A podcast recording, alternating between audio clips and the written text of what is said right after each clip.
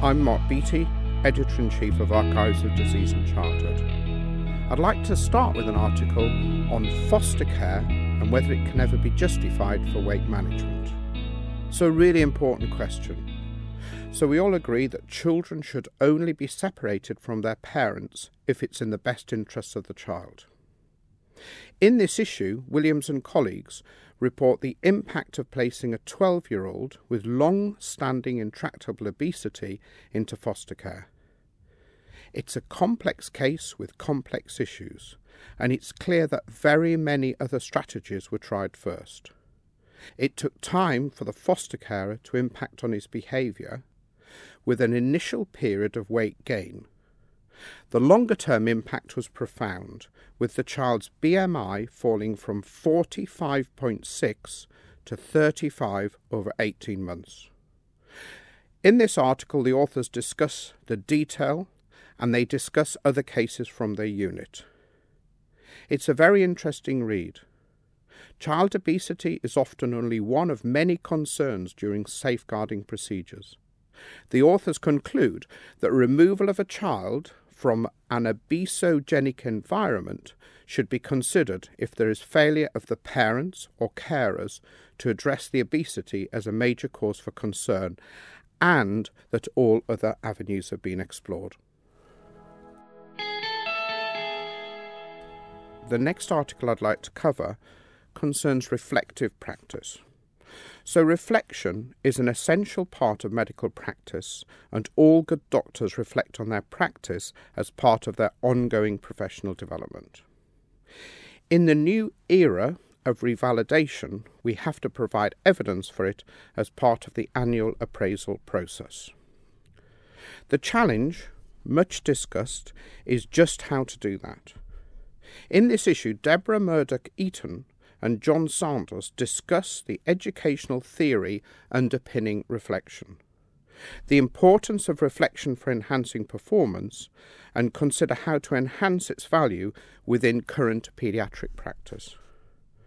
The concepts discussed are useful and practical, including consideration of reflection as a reflective, active, and deliberate thinking process that requires the relationship between the present and previous experiences to be linked together. Effective reflection has the potential to change practice by striving to generate insight to facilitate change. The stages of generativity being reflection, introspection, critique, and personal voice. So, this is a heavy article with lots of educational theory in it, but practical and useful to the clinician. The authors discuss current approaches to reflection for professional development, meaningful professional development from reflection, including dialectic reasoning, that's the practice of arriving at a conclusion by the exchange of logical arguments, and give an example of a useful reflective log template for single identified and cumulative events. Key features of productive reflection are listed, and certainly effective reflection requires specific skills. This article helps to rationalize the thinking behind the increasing emphasis on it. And in an accompanying editorial, Henrik Steinbrecher discusses proving that I'm improving giving his perspective as an appraisal lead for a large organisation. The third article, which I'd like to cover, relates to factors associated with early neonatal attendance to the paediatric emergency department. The provision of out of hours services for acute medical care has received considerable coverage over the last few years, with an increase in attendances to emergency departments. So, newborn infants are a particularly vulnerable group, with modern postnatal care promoting early discharge of term infants. In this issue, Flanagan and colleagues report factors associated with early neonatal, that's term babies less than two weeks, reattendance to the emergency department at the Royal Belfast Hospital for Sick Children. So there were 223 attendances, that's 208 babies, over a six month period, 62% out of hours. Common presentations included feeding difficulty, vomiting, and faltering growth. 24 were admitted, 34 of those for less than 24 hours. And significant risk factors for attendance were low birth weight, social deprivation, and a postnatal stay of greater than 48 hours. It's a large cohort of babies. Most are seen and discharged after assessment or within 24 hours. The authors rightly conclude that this data should inform better models of care, including out of hours, for this vulnerable patient group.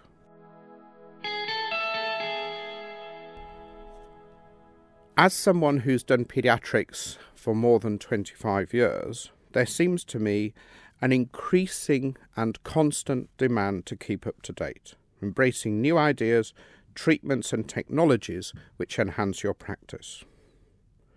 So, reflecting on how to best keep up to date with advances in genetics is just one of many challenges.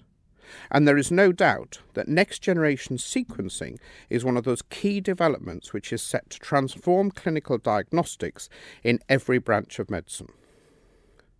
In this issue, Schneckenberg explains the basic concepts, giving examples of its role in clinically applied research, where it's already been instrumental in identifying hundreds of novel genetic syndromes, and examines the challenges of its introduction into clinical practice.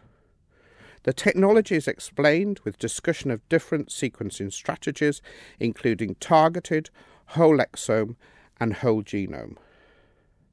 The clinical potential, including discoveries, diagnostics, and ethics, are explored in detail. Treat the article as an important update. It's free to access on the journal website. Next generation sequencing offers us the potential to profoundly alter diagnostics and investigation of the genomic contribution to human disease.